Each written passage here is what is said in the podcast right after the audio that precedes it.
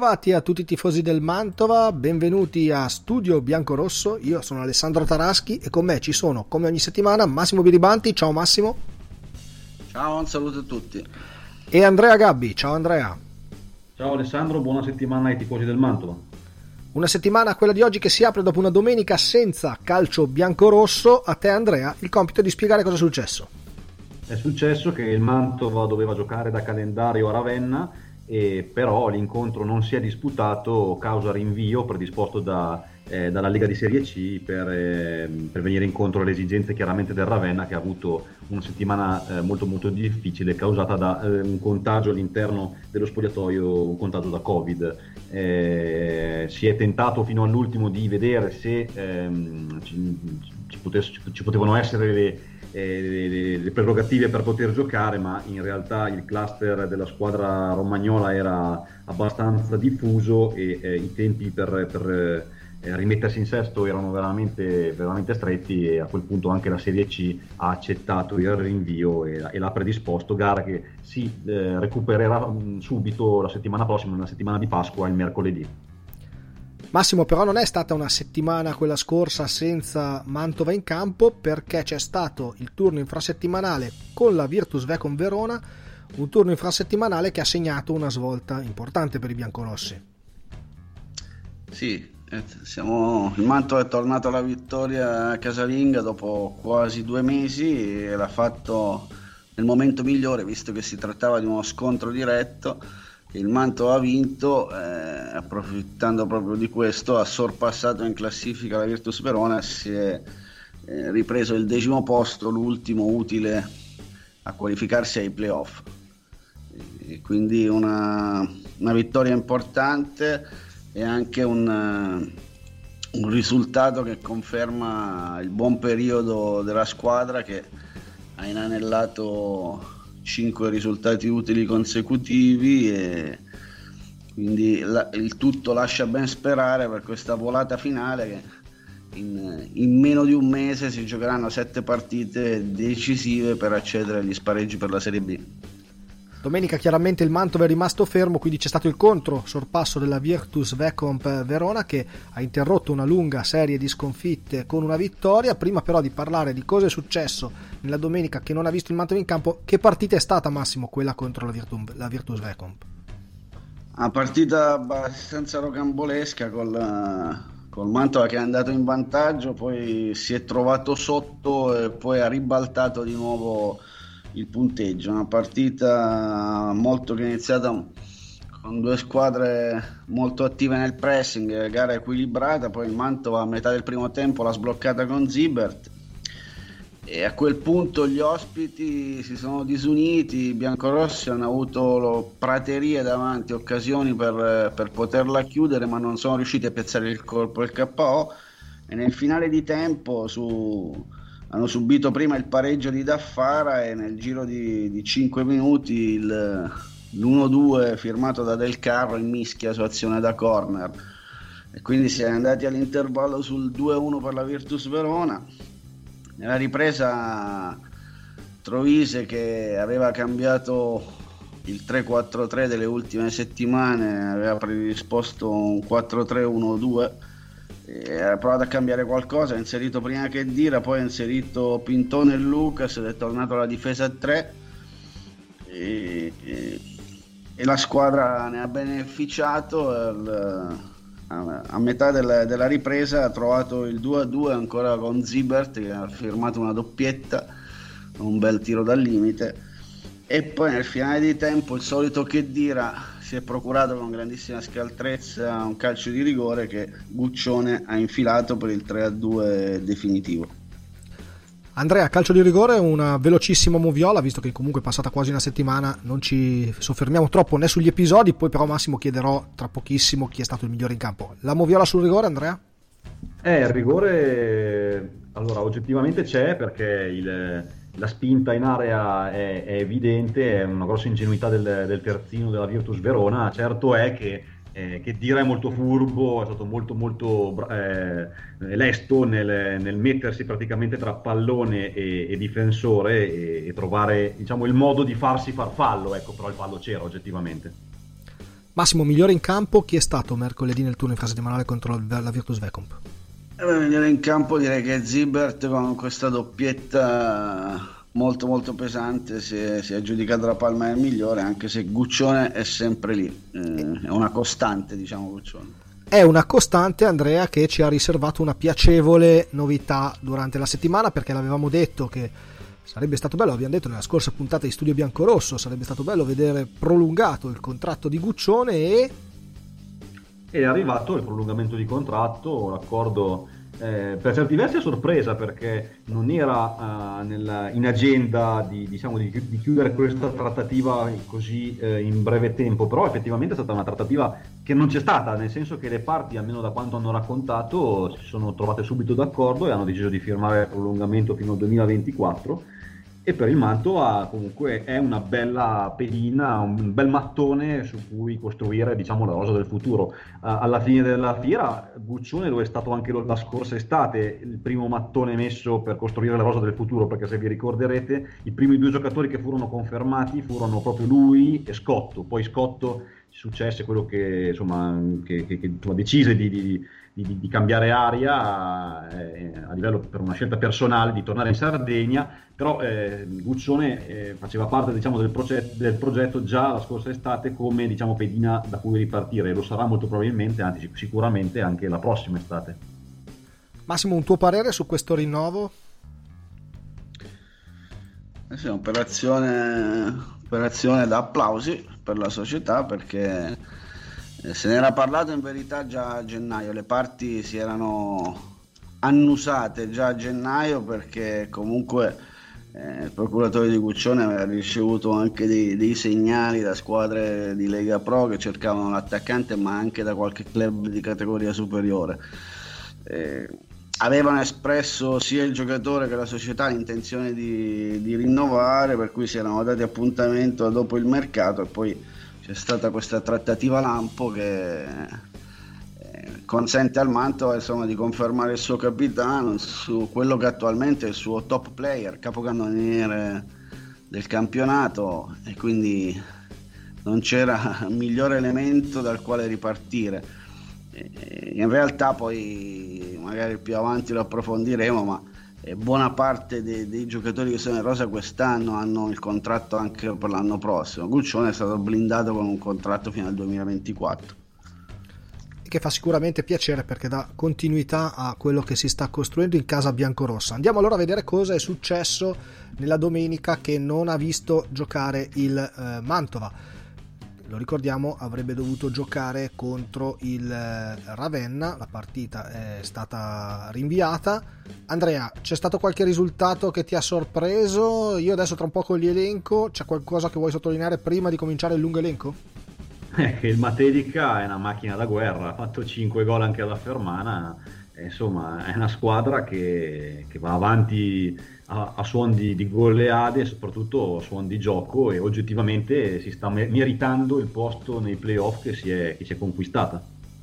Massimo, poi lassù in vetta, dopo leggeremo anche la classifica, adesso cominciano a delinearsi le posizioni delle prime della classe. Perché? Perché il Perugia ha battuto 1-0 il Sud e quindi ha consentito al Padova di allungare davanti. La Virtus Vecum ha vinto 3-1, abbiamo detto che ha interrotto la serie negativa e ha controsorpassato il Mantova 3-1 Alfano, la Triestina ha battuto 1-0 il Carpi, Feralpi Salò ha vinto 1-0 con il Gubbio, la Vispesaro ha perso 2-0 in casa contro il Padova, Padova appunto che come vi dicevo ha allungato, poi c'è stato il pareggio tra Legnago e San Benedettese 1-1, il 5-1 del Matelica che vi ha appena raccontato Andrea, l'Arezzo ha pareggiato 0-0 con l'Imolese e il Modena ha vinto 1-0 con il Cesena, partita Andrea che tu hai visto.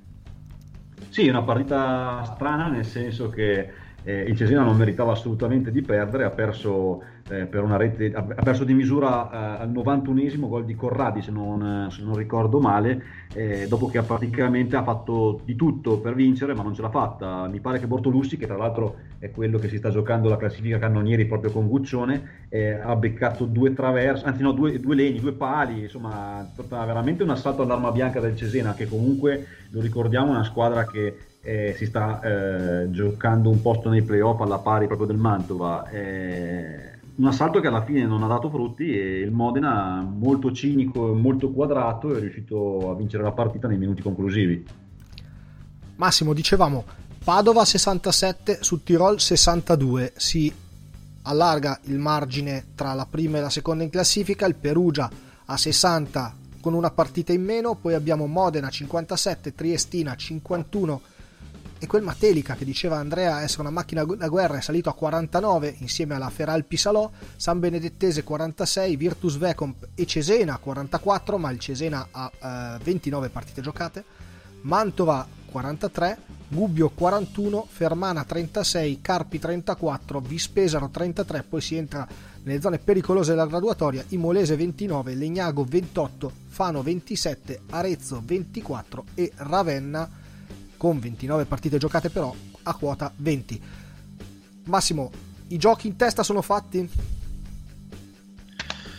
Ma non, eh, le, le, distanze diciamo, cominciano a delinearsi, però non, non, non, è mai, è mai finita finché non c'è la matematica, anche perché parliamo di squadre che hanno grande, grandi potenziali e quindi eh, certo che il Padova è sembrata fin dall'inizio la squadra meglio attrezzata e ancora di più lo è parsa dopo la campagna acquisti di gennaio nella quale ha piazzato dei colpi importantissimi su tutti l'acquisto di Chirico però su, su Tirolo e Perugia non mollano è chiaro che il Perugia battendo su Tirolo ha involontariamente fatto un piacere al Padova però secondo me ci sarà insomma ci sarà da, da, da, aspettare fino all'ultimo per capire chi la spunterà, anche se noi da un bel po' indichiamo il Padova come la, la formazione meglio attrezzata.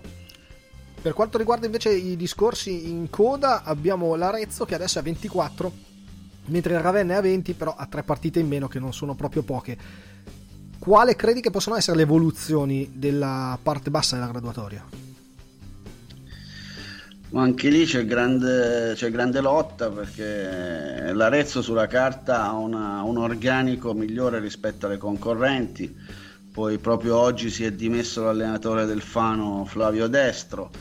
E Ravenna deve recuperare delle partite alle prese con questa vicenda del Covid che lascia degli strascichi e che ha condizionato pesantemente anche l'Arezzo perché poi quando si saltano 3-4 partite e poi si è costretti a recuperarle e giocare magari per un paio di mesi ogni tre giorni, il problema è che poi lo si paga anche nel, nel, nel proseguo del campionato sul piano fisico perché non ci si può allenare.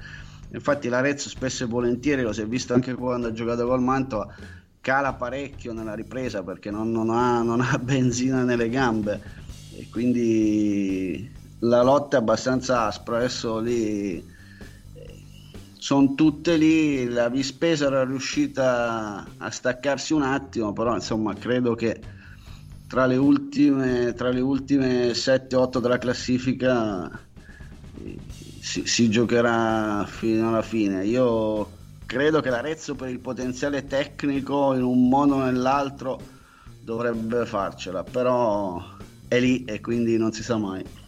No, sai una cosa interessante in coda che si può evidenziare? È che eh, va bene, ci sono i valori tecnici, però effettivamente eh, in un girone in cui il Covid non ha inciso più di tanto rispetto ad altri, eh, le squadre che hanno avuto più casi e quindi più problematiche sono in coda, perché il Ravenno in questo momento è in coda, va bene che ha da, da recuperare delle partite, ma comunque con l'acqua alla gola, l'Arezzo è in coda, anche il Legnago se non sbaglio aveva avuto dei, dei casi, chiaro che stiamo parlando di squadre che eh, volevano, eh, cioè, avrebbero lottato comunque per la salvezza anche se fossero state in totale salute, però effettivamente questo ha inciso tantissimo secondo me.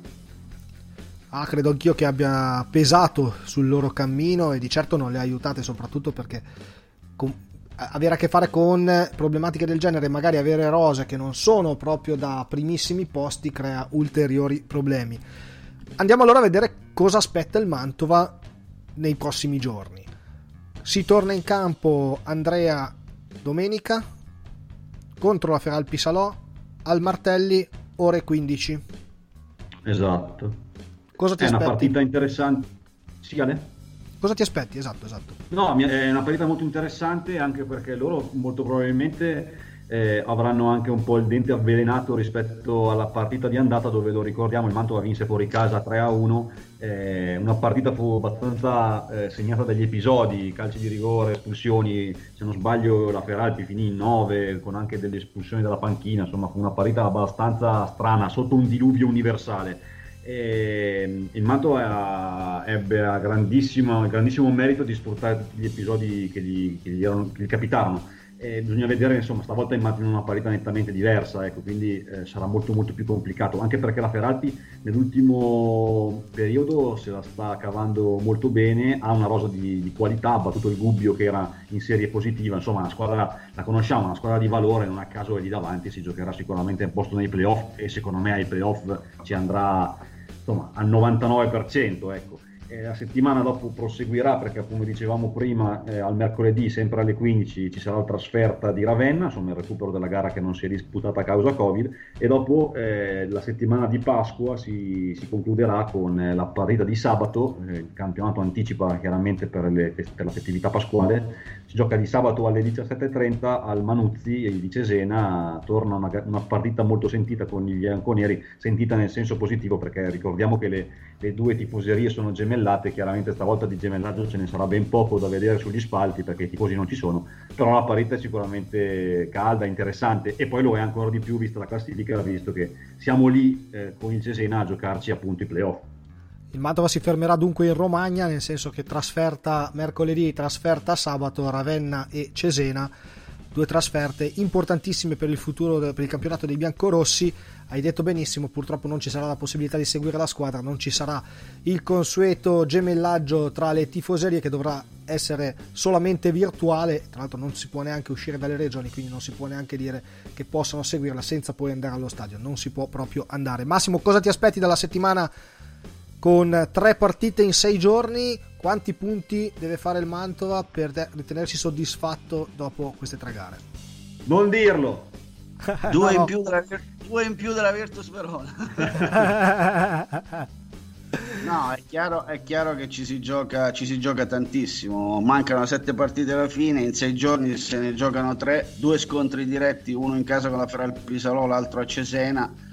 Nel mezzo questa trasferta di Ravenna. È chiaro che sulla carta eh, bisognerebbe cercare di fare il massimo a Ravenna e provare a, a, a, fare un colpo anche in casa con la Feral Pisalò però calcio sappiamo che quest'anno anche il fattore campo conta fino a un certo punto per cui sono, sono tre partite diciamo due molto molto equilibrate anche se all'andata Cesena venne al Martelli, vinse 4-0, in realtà fu un risultato molto bugiardo, i biancorossi in quell'occasione non meritavano una, non meritavano una lezione del genere, un punteggio del genere.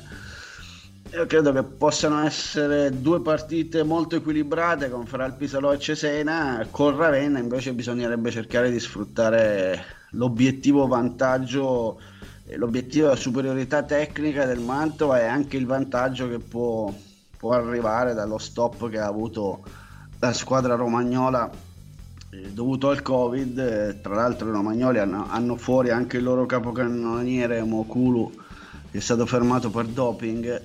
Quindi insomma so, sono in grandissima difficoltà. Lì bisognerebbe non sbagliare. Massimo tre partite l'abbiamo detto l'analisi l'hai fatta, come arriva la squadra? Il Mantova come sta a livello fisico e quanto può essere stata utile questo stop involontario del campionato?